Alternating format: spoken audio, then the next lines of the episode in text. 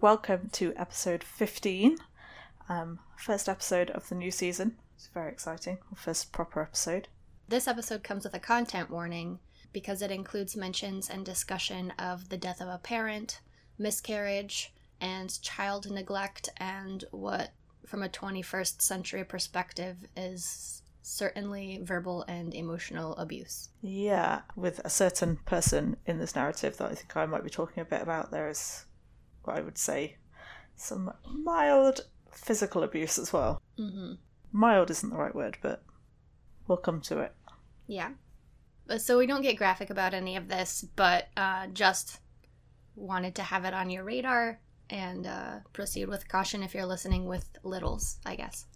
Yeah, and if it's something that you're personally affected by, maybe, you know, be somewhere comfy with a nice hot chocolate or something. Be kind to yourself.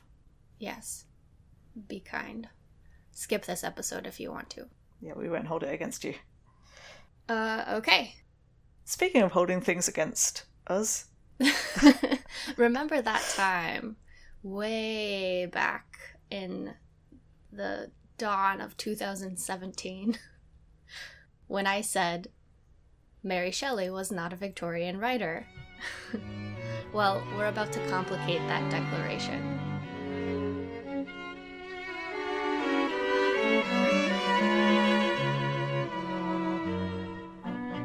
This is Victorian Scribblers, an informal exploration of the lives and work of lesser known Victorian writers. I'm Dr. Courtney Floyd, a specialist in 19th century literature and print culture. And I'm Eleanor Dunville, a PhD student in Victorian literature and publishing at Loughborough University in the UK.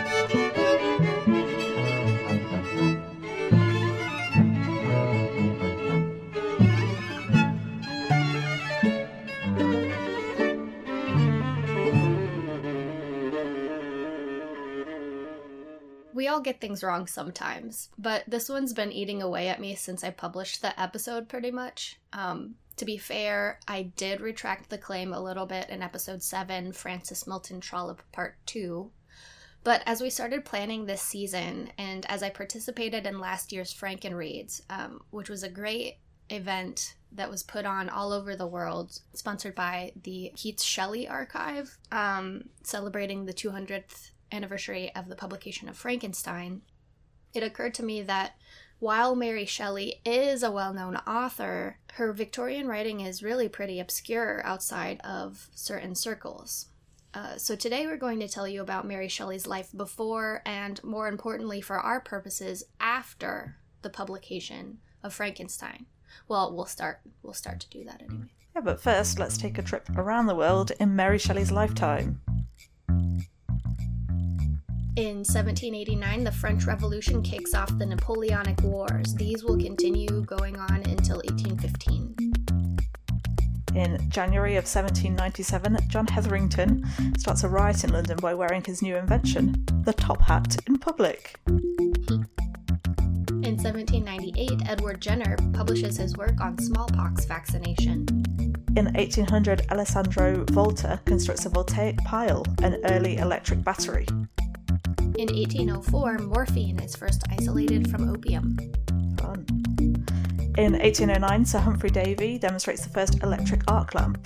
On the 11th of March, 1811, a group of framework knitters assembled in Nottingham, specifically in Arnold for local listeners, uh, and destroyed. Perfect. I'm not local. and destroyed 63 frames, quote, belonging to those hosiers who had rendered themselves the most obnoxious to the workmen. This was the beginning of the Luddite movement. Yeah, in case you hadn't been able to guess, I am the person who is local to that area. Um, so I added the note just saying that it's in Arnold. But it won't mean much to anyone outside the East Midlands. In related news, in February 1812, Byron gives his first address to the House of Lords in defence of the Luddites. Um, yeah, I think this is pretty cool. Basically, the Luddites had been operating on Byron's land, and he's from Nottinghamshire. Um, and he basically said, Yeah, I'm pro them, it's fine. Wow, it's a time that Byron did something good. I know, it's so unique that I thought I'd just highlight it. In 1815, Davy's at it again. He patents the safety lamp in October of that year. In 1816, Rene Laennec invents a stethoscope. On the 16th of August 1819, cavalry charged protesters in Manchester. This becomes known as the Peterloo Massacre. In April 1820, Hans Christian Ørsted discovers the relationship between electricity and magnetism. In 1825, Gregor MacGregor, as Eleanor notes untrustworthy on name alone, causes the first stock market crash in London by issuing a £300,000 loan, equivalent to £24 million in 2018. Yeah, there was no more information about that. I just found it fascinating. I was like, I need to know more. Mm-hmm. If you know more, write in, please. In 1827, John Walker invents the first friction match, and he calls this the Lucifer. On the 26th of May, 1828, a feral child, Caspar Hauser, is discovered in Nuremberg, Germany. He claimed to have grown up alone in a dungeon. Yeah, fitting for a Shelley episode. Mm-hmm. In 1831, electromagnetic induction is discovered by both Michael Faraday and Joseph Henry, but Faraday publishes first. It's a case with so many inventions, isn't it? Yeah, In 1833, Ada Lovelace is introduced to Charles Babbage. in 1834, Faraday publishes his laws for electrolysis. On the 2nd of January, 1839, Louis Daguerre takes his first photograph of the moon. On March 30th, 1842, anesthesia is used in surgery for the first time, which is so much later than you'd hope or expect it to be. I feel like one of the first was Queen Victoria during childbirth. In 1843, Ada Lovelace writes the world's first computer program. Also in that year, Richard March Hoe invents the steam powered rotary printing press. In 1846, railway mania reaches its highest point. On the 25th of May, 1850, a hippo called Obaysch arrives at London Zoo, the first in Europe since Roman times. In 1851, the Great Exhibition, masterminded by Prince Albert, opens at the Crystal Palace in London, and the Crystal Palace itself was part of the exhibition, designed by Joseph Paxton.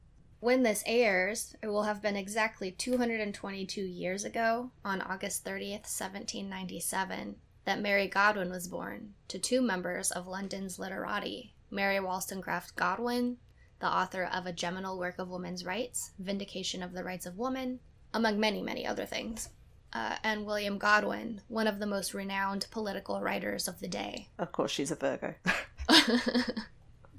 Do we know what Godwin is? My very important aside. Um, Oh, sorry, you were talking about Mary Shelley. Yeah. oh, yeah, I don't know about Wollstonecraft. Now I need to know. Yeah, I know, I'm Googling it now. So, Mary Wollstonecraft is a Taurus, which is surprising. Interesting. I'm on Godwin. I've almost got him. Let's see. He's a Pisces. He's a Pisces. Of course he is. Sad little Pisces boy. So, you know those fateful moments when, in retrospect, it feels like lightning flashed and thunder rolled? Mary's birth was that, but literally. A comet trailed over London in the days leading up to her birth, like the cosmos was trying to make sure we all knew someone very important had just arrived. Sorry, not sorry for the melodrama there. I'm a Mary Shelley fangirl. Also, it's just so fitting. Yeah. Yeah. I mean, it really is. Like, not only was the comet there, but like people really noticed it, and, you know, probably like there's been speculation that her parents were like, ooh, it's a good sign, and things like that, you know. Yeah. But fate isn't always kind. Ten days after giving birth to her second daughter, Mary Wollstonecraft died of puerperal fever. At that time, actually, Mary Wollstonecraft Godwin, but that's a mouthful of a name. Yeah. she'd had trouble passing her afterbirth, and the doctor who removed it didn't wash his hands because doctors pretty much didn't do that ever until around 1847, and even then it didn't really catch on for another 20 years. Um, so, in not washing his hands, he introduced harmful bacteria into Wollstonecraft's system. Yeah, I actually read an article that said the particular illness that she died of was basically it was quite common for this to be transferred to living patients by doctors who'd come straight from autopsies. So, yeah, I thought it was quite fitting in the context of especially Frankenstein that Wollstonecraft died from bacteria transferred to her by a corpse. Or from a corpse, not by a corpse, that would be extra creepy. yeah, uh, it was really common. There were super high um, uh, maternal death rates, or yeah, child, rates of death in childbirth um, in in both Britain and the U.S. at that time. Because of this very reason, doctors would go from working on corpses to working on actual living humans. Hooray for germ theory. Yeah, I mean they wouldn't. They didn't know that was the cause. Yeah, so. but it's still fitting enough. Yeah, yeah. They weren't deliberately going, uh, heck it. I'll, I'll just go to the next one. Yeah, But yeah. still not great. So, in the wake of her mother's death, Mary's own life wavered in the balance, but her mother's friend, Mariah Reveley, managed to nurse her back to health. As if already angry at the world for her loss, baby Mary screamed incessantly by all reports. Her father, Godwin, was nevertheless convinced that she was a genius in the making. How could she not be, with a father like himself and a mother like the Mary Wollstonecraft? That was pretty much everyone's opinion, uh, just FYI. Yeah, and she basically says the same thing in the introduction to Frankenstein.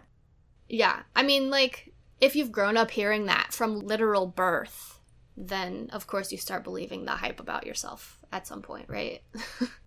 Yeah. So Godwin asked his buddy, William Nicholson, who was an expert in physiognomy, to examine Mary to prove his hunch about her. And I'm not sure if we've mentioned it on the podcast before. Probably. The odds are that we probably have. Um, but physiognomy was a really popular uh, pseudoscience in the late 18th century and throughout the 19th century. I mean, they didn't consider it a pseudoscience, they considered it a science.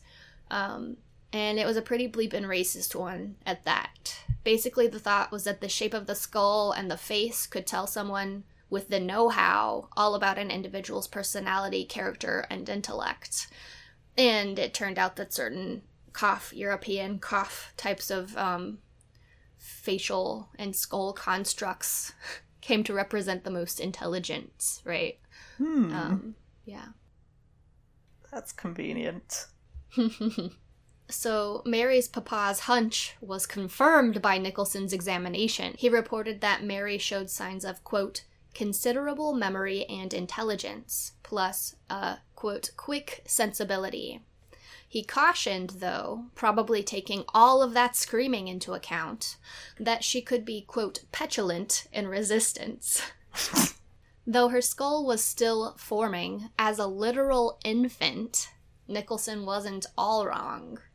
But just how true his words would prove remains to be seen. Yeah, I feel like that's a pretty good instinct. A, when both of the parents have been intellectuals, but B, when you're brought up in a social situation where you're going to have access to education and you've got a parent who's Mm-hmm. committed to providing that education, that's probably a pretty fair, you know, that's the probably pretty safe bets gambling that. Yeah, yeah, definitely. While Mary was her papa's firstborn, she was actually Wollstonecraft's second daughter. Mary's older sister, Fanny, was the love child, or not quite love child, um, sadly, of Wollstonecraft and Gilbert Imlay. And I say not quite love because while Wollstonecraft was passionately in love with Gilbert Imlay, uh, Imlay was a bit of a scoundrel and basically abandoned her multiple times. And also, like, uh, a, I don't know. There's a lot of drama. So at one point, he takes up another mistress because the two never get married. And Wollstonecraft loves him so much and is so desperate to be with him that she offers to live with them together. Um, so it was kind of like a, a one sided thing, sadly, for her. Yeah, there's basically I can't I can't remember what it's called. I think it's Letters in France and Wollstonecraft basically writes these memoirs of her time in France in the 1790s during the French Revolution, or towards the start of the French Revolution. Uh, but then she also goes to Scandinavia, so I've trailed off. Letters in Sweden, Norway, and Denmark. yes, I wasn't France at all. It just was the background of the French Revolution that I was remembering. Yes. Yeah. So that the introduction to this, if you find the Oxford World's Classics edition, is really great. Yeah, I have the same edition. Yeah. I don't think there are that many different editions of it floating around to be honest. No, probably not. Sadly, um As a papa, Godwin had no qualms about favoritism, though he probably rationalized it to himself that he wasn't like being subjective and emotional. Um, he was a big proponent of rationalism. Uh, so while Fanny, um, Wollstonecraft's love child, was cared for and included in family activities, Mary was the one who got encouragement, praise, and emotional intimacy from their father. To Godwin's credit, Mary was very bright, so she sort of, you know, drew that kind of response to herself. But I suspect Fanny's comparative, quote, dullness was something of a self fulfilling prophecy. There's something called stereotype threat, where if people believe a thing about you and you know that they believe a thing about you, at some point you're mo- more likely to start sort of fulfilling that um, belief. So it's a thing that's often observed in classrooms, for example, where there are stereotypes about people of different genders and ethnicities performing differently in different subjects. So girls aren't necessarily bad at math, but since they know there's a stereotype that they are, they tend to perform worse under that the pressure of that stereotype, for example. And I think that's probably part of what's happening Yeah. with Fanny during her life because expectations for her are low, even though she has the same brilliant mother as her younger sister. Yeah, and I think that's probably the social causes that I was just talking about with Mary as well, working the opposite way for Fanny, where Godwin isn't as invested in proving that she's a genius and maybe doesn't pay as much attention to her education as he does Mary's. Right. So Mary could read by the age of four. Um, and I've noted in parentheses here, which is when I was reading too. We're twins. Um, anecdote has it that she learned to read with her father by tracing the letters on her mother's gravestone on their almost daily visits. Um, I doubt there were enough letters on that gravestone to teach her the entire alphabet, um, although there were many. Yeah, and I think in the it won't be in this episode, but in the next episode, we're probably going to go back to that grave because there's a lot of folklore around Mary in the graveyard, and quite frankly, it's fascinating. Yeah, definitely. Goth AF is what I would say. Yeah, yeah. I visited it last year when I was in um, London, and, and I mean it's just a gorgeous little uh, churchyard too. So on the way to some delicious vegan mac and cheese. Oh wow, I've never been, and I really should. It's that thing where you don't go to tourist stuff near yeah, the the the what is it the the second location? because it's St Pancras, right? Yeah, the second location of um of uh the Temple of Seitan is like walking distance from there. Ah, yeah. So it was like a double, like a two birds with one stone. I went to get dinner and like stopped in Yeah. this. yeah. Ideal evening for me. Just FYI. sounds perfect. Um, but yeah, we'll talk about that in the next episode. So in their townhouse at number 29 Polygon in Somers Town, which was a country suburb of London at that point, uh, Godwin, Mary, and Fanny fell into a life of routine. Godwin worked at his writing until 1 p.m. every day, roughly, had lunch, and then read things like Charles Perrault's Mother Goose and La Fontaine's Fables to the girls. And lest you think those books are basically kittens and rainbows, let me read you a piece from a Victorian edition of Mother Goose I happen to possess. I'll share pictures because um, this edition that I have is illustrated by Kate Greenaway and it's gorgeous. Yeah, I think I remember seeing little bits of her illustration. Oh, I've seen Kate Greenaway's illustration, but of this particular book. Yeah, it's amazing. Let me see. Okay. So this one, like having never read older versions of Mother Goose before, this one really struck me when I found this um, edition in a thrift shop. So, Telltale tit, your tongue shall be slit, and all the dogs in the town shall have a little bit. Um, there are a lot cuter ones, but Yeah, um, so I don't know how common this is in the UK, but I'm definitely familiar with this. And the tidbit that I would add is that this is a song. I'm much less musically inclined than you, but it goes in the I, and I can't remember the words off the top of my head, but it's like tail, tail, tit, your tongue shall be split, uh, da, da. like it. So you sing it to that tune, and then you don't Okay, really think yeah. about how awful the words are. Ah. That makes it even more frightening, I think. but Yeah, it definitely does, and I think there's a reason why in my head I only remember the first line. yeah. It's basically like Victorian snitches get stitches, right? Yeah, absolutely. So, I mean, life lessons, but in a very sort of threatening manner. Um, you're right, Victorians snitches Yeah. get stitches. Between their days of routine of visiting Mary Wollstonecraft's grave and reading frightening nursery rhymes, the little Godwin family um, also received many literary visitors. So, even though Godwin's fame as a great political writer was sort of on the wane as new political ideas kind of took over and as his own former radicalism starts more and more to become um, conservatism in his old age, he still had a bunch of friends out there in the biz, right? One of whom was Samuel Taylor Coleridge, who you may remember if you've listened to episode one, also visited Wilkie Collins' parents in the 1820s. So Coleridge got around. He liked visiting people and playing with their little kids. Um, Coleridge thought that the Godwin girls were way too polite and restrained. He was like, Godwin, buddy, you gotta like let him loose a little bit. He had a sort of children must be children philosophy, which you might expect of a romantic poet. And apparently, his own son, Hartley, was basically a pint sized tornado child who kicked Godwin in the shins when he eventually visited. But um, Godwin nevertheless let Coleridge try to draw the girls out of their shells. And that apparently worked better for Mary than it did for Fanny. I wonder why. Poor Fanny. So yeah, between visitors and, and and their daily routine, they got along until about 1801 when everything changed because Mary Jane Clairmont moved in next door. And I think this is a good time for a quick break. So we'll be right back with what happens next.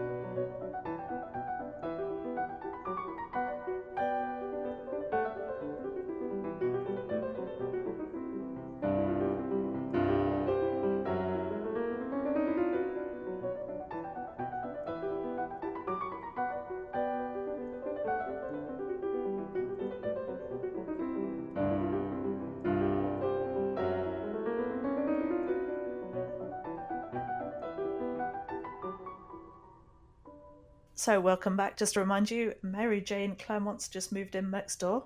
So, let's introduce this eligible bachelorette. Or maybe not, as the case may be. Mary Jane was 35 and was herself the mother of two small children. And I, I hope I'm kind of not taking too many liberties to say that there are parallels between her life and Mary Wollstonecraft's. The way I kind of see it is I don't know if you've seen um, Community, the TV show, but Mary Jane is kind of like the darkest timeline version of Mary Wollstonecraft. Yeah, I think there there are parallels, but I'm not saying that she's a great person like Mary Wollstonecraft probably was.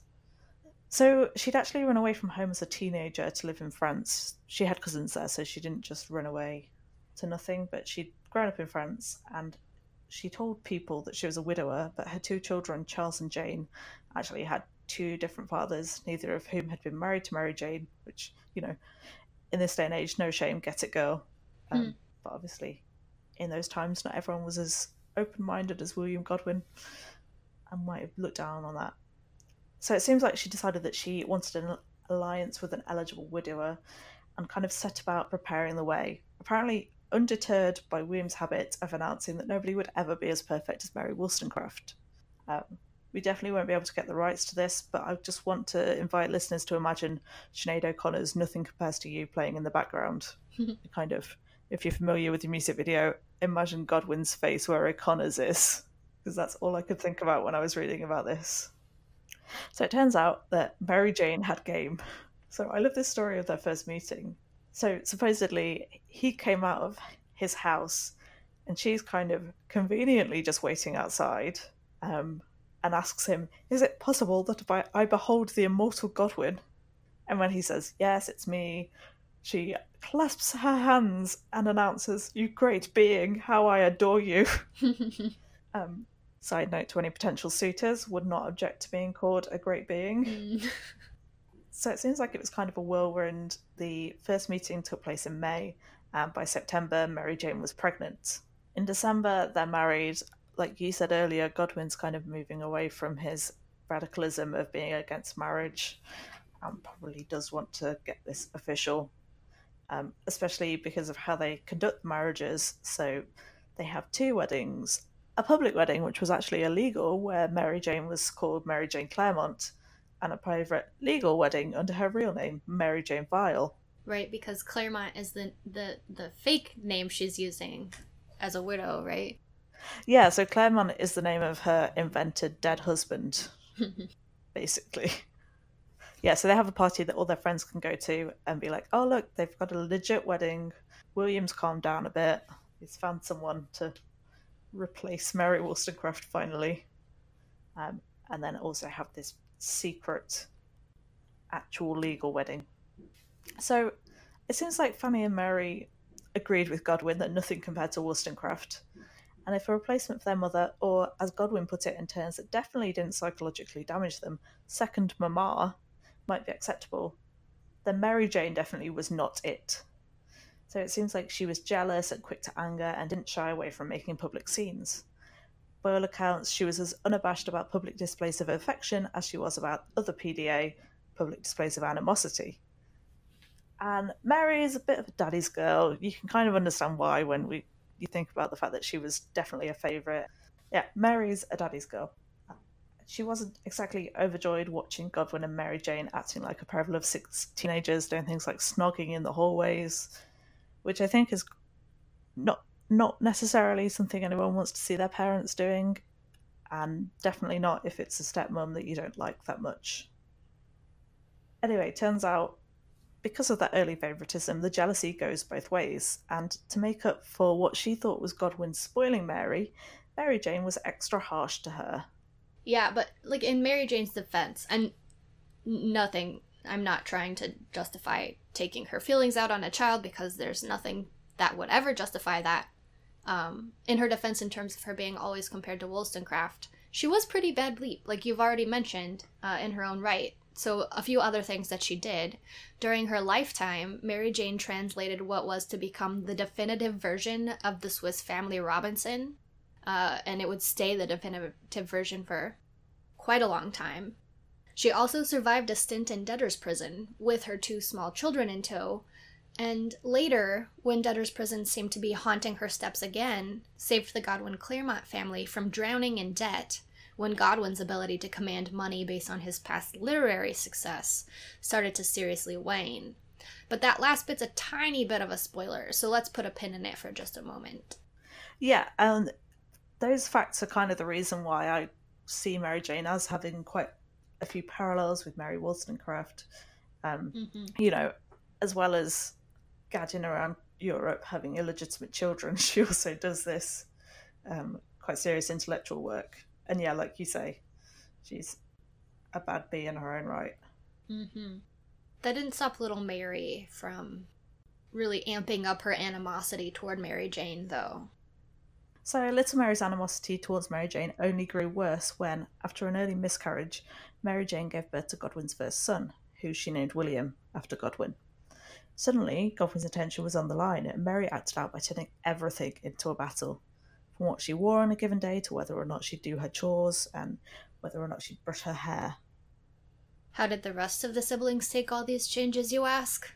Well, apparently, during all the family drama, new brother Charles would just head outside and ramble around. A freedom I'm sure the girls were pretty jealous of. I would be. Um, Fanny faded more and more into the background, becoming basically a Cinderella figure in her efforts not to create conflict. So she'd just put her head down and like do whatever Mary Jane asked her to do. I feel you there, Fanny. I really hate conflict too. yeah. And Jane? Well, Jane decided to gun for Mary's position as Godwin's golden child. Yeah, so in the summer of 1807, just before Mary turned 10, the family moved to London. This was, in part, at Mary Jane's ever more frantic prompting. After all, Godwin's earnings basically didn't change as the family literally doubled in size. So one day, or probably night given the circumstances, the family skipped out on back rent at number 29 Polygon and moved to 41 Skinner Street, where they opened a bookshop devoted to children's literature, which is actually one of the very first bookshops for children's literature. And they ran that out of the first floor of their new home. This was five stories tall and spitting distance from Newgate Prison, which is literally a block away and apparently from the upper floors they could watch prisoners being marched to the gallows at Tyburn. But it wasn't all bad in the new place. Surrounded by books, Mary became even more of a bookworm. Her father had her reading Rousseau and Locke when she wasn't busy helping to mind the shop. And basically, like, have you seen those family sitcoms where you've got like a really high IQ kid and like the parent quizzes them at the dinner table? That was Godwin and Mary. She would get quizzed, the other girls would just kind of sit there, like Fanny trying to keep her head down, Jane simmering in her own rage at not being the center of attention, and Mary, like, being a little know it all, piping up with answers and opinions about all the stuff she's reading. So during this time, um, one of my favorite anecdotes about the Godwin family uh, happens. Um, the United States' third vice president, who is the former vice president at this point, Aaron Burr, started hanging around with Godwin. Why was he in London, you ask? Uh, Hamilton fans already know the answer to this question. Um, it's because after getting into a duel with Alexander Hamilton, he needed to get the heck out of Dodge for a while. So he made friends with all the Godwin Clairmont kids and the family itself, um, but he would especially take care to befriend the children, attending tea parties in their nursery, um, getting to know like each one and what they like and etc. Uh, he was he he liked kids a lot. Um, and on one occasion, the kids put together a little tea party slash speech for him to attend uh, where Charles gave a speech that Mary wrote called "The Influence of Government on the Character of the People." And while he like praised the tea and everything, he he was all about that speech. So it's an early sign of Mary's talent as a writer. Yeah, that's adorable as well. Right.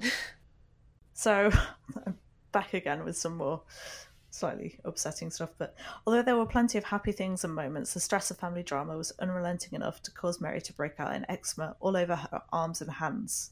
Papa and stepmama, mostly stepmama really, tried everything to treat the eczema, from trips to different doctors to a stint convalescing at the seashore, but it just wouldn't let up. They even sent her away to boarding school at Ramsgate, which was on the seashore, thinking maybe that the first time at the sea just hadn't been long enough. Six months later, still no dice, and Mary was miserable to boot, which I can relate to. When I was writing PhD applications for the first time, I have eczema and it flared up so badly. And if it's caused by stress, there's only one solution, which is to find a way to get rid of the stress. Mm, I had no idea that it could be linked to stress. That's horrifying. Yeah. Um, and it's, yeah, the creams that you would use for it usually don't really work because it's literally, you have to calm down. Making matters even worse, when Mary got back home, she found that Jane, with her mother's help, had still been gunning for the top kid slot all this time, even though Mary is gone because she's literally like covered in an eczema outbreak. Jane's unrelenting. Um, so Mary Jane had paid to get Jane, and only Jane, French and singing lessons. And Jane would perform her new skills whenever they had visitors, uh, just sort of reveling in all of the attention. So, like lots of people who've been away from home for a while, it seems like Mary just didn't know where she fitted anymore. She grew more and more angry and miserable, and her father had adopted an us against the kids policy with Mary Jane, which is just excellent parenting.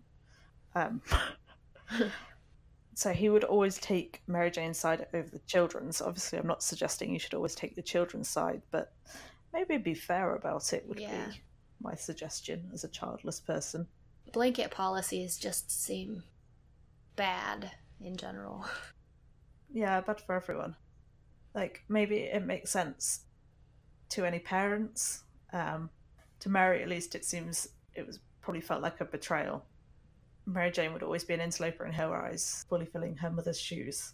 So yeah, don't side with your kids all the time, but also maybe don't side with her stepmom if she's doing things that aren't great, like only paying for lessons for her own children. Mm-hmm. Eventually, things reached a breaking point. Godwin decided to send Mary to stay with a fan of his, William Baxter, a man he'd never met, by the way. Um, Baxter had four daughters and lived in Scotland, so sort of his offer was appealing, in that regard because it would it'd get married far away, but also in a place that was considered more helpful. Um, and there were daughters there, so nothing bad could happen, right? Here's an excerpt from the letter Godwin wrote to Baxter in advance of Mary's arrival. Quote, I believe she has nothing of what is commonly called vices, and that she has considerable talent. I am anxious that she should be brought up like a philosopher. I do not desire that she should be treated with extraordinary attention. I wish, too, that she should be excited to industry. She has occasionally great perseverance, but occasionally, too, she shows great need to be roused. Same. Relatable. like that's any description of uh, I don't know. I don't know where my brain was going then. so on the 7th of June 1812 when Mary was almost 15 years old, she boarded a ship for Scotland. Her father, Fanny and Jane saw her off. And Godwin, anxious about letting her travel alone, but not at letting her move to a stranger's house, found a maternal looking woman on board to care for her. But the problems that most of us might see in finding a random lady who looks like she might be helpful soon come to a head. Um, basically, she just left as soon as Godwin was out of sight because she's got her own stuff to do. She doesn't need to have to look after a kid. the journey took a week, and in that week, Mary would spend most of her time battling seasickness and having all of her money stolen. So maybe she did need someone to help her, but not a stranger. Mm-hmm. Sounds like a really rough trip. Luckily, Scotland was not as much of a bust for her as the voyage over had been. Though the Scotland she arrived in was a powder keg. It's the Scotland of Walter Scott's Waverley. And Charlotte Gordon, whose biography of Mary Wollstonecraft and Mary Shelley is amazing, by the way, describes it this way By June 1812, the Highlanders had surrendered to the crown, but they were still brandishing their swords, waiting for a chance to overthrow King William IV. Rebels staged guerrilla attacks, sabotaging English troops if they ventured too deep into clan territory.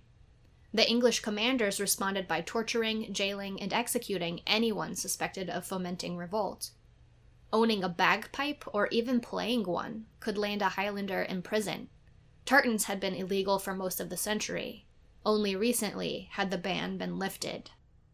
So Mary's hosts, the Baxters, lived in the village of Broughty Ferry, which is a little bit east of Dundee and near the Southern Highlands. For Mary, the time there was amazing. Baxter's daughters had more independence than most girls at the time, and Mary would reminisce that this period was an era of freedom for her. She spent hours alone walking through fields by the sea. Later in her life, she would pinpoint this time as the first time she started thinking about writing fantastic stories. Mary and Isabella Baxter swapped ghost stories and folk tales, rambling th- around the countryside and taking trips to Dundee together. At one point, they scratched their initials into a window in the upper story of the house. Slowly, the stress began to fall away. Mary's eczema cleared up, and she was happy. Five months flew by, and then, as the Baxters and her father had agreed, it was time for her to return home. All of the old drama and stress kicked right back in, maybe even amplified, but the Baxters wrote to invite her for another stay. And almost exactly a year later, in 1813, Mary was on her way back to Scotland. So, let's leave her there for a bit, on her way to her happy place. We'll pick up next time with what comes next a fateful meeting, an elopement, and a life all her own. Oh, I can't imagine who it'll be. Sorry. Spoilers, Eleanor. I didn't say anything. Thanks for listening.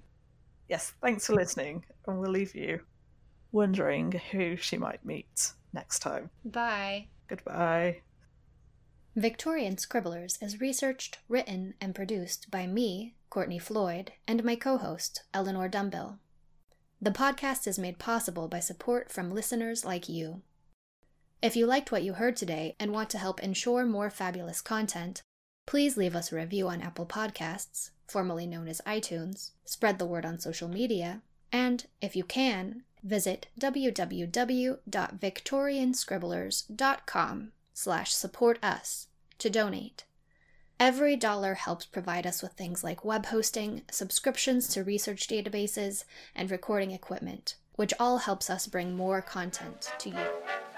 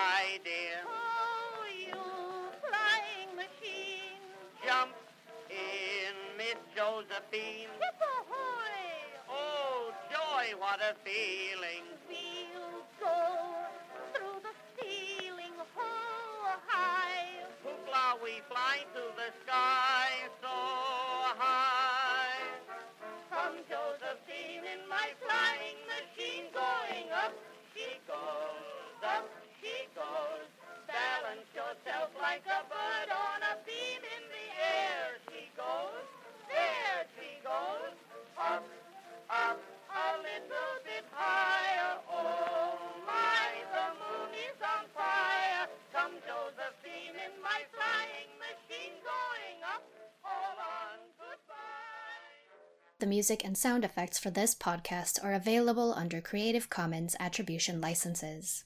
Our theme is Joseph Miroslav Weber's String Quartet, number 2 in B minor, performed by Steve's Bedroom Band. The music for our Around the World feature is Puddington Bear's Bit Rio.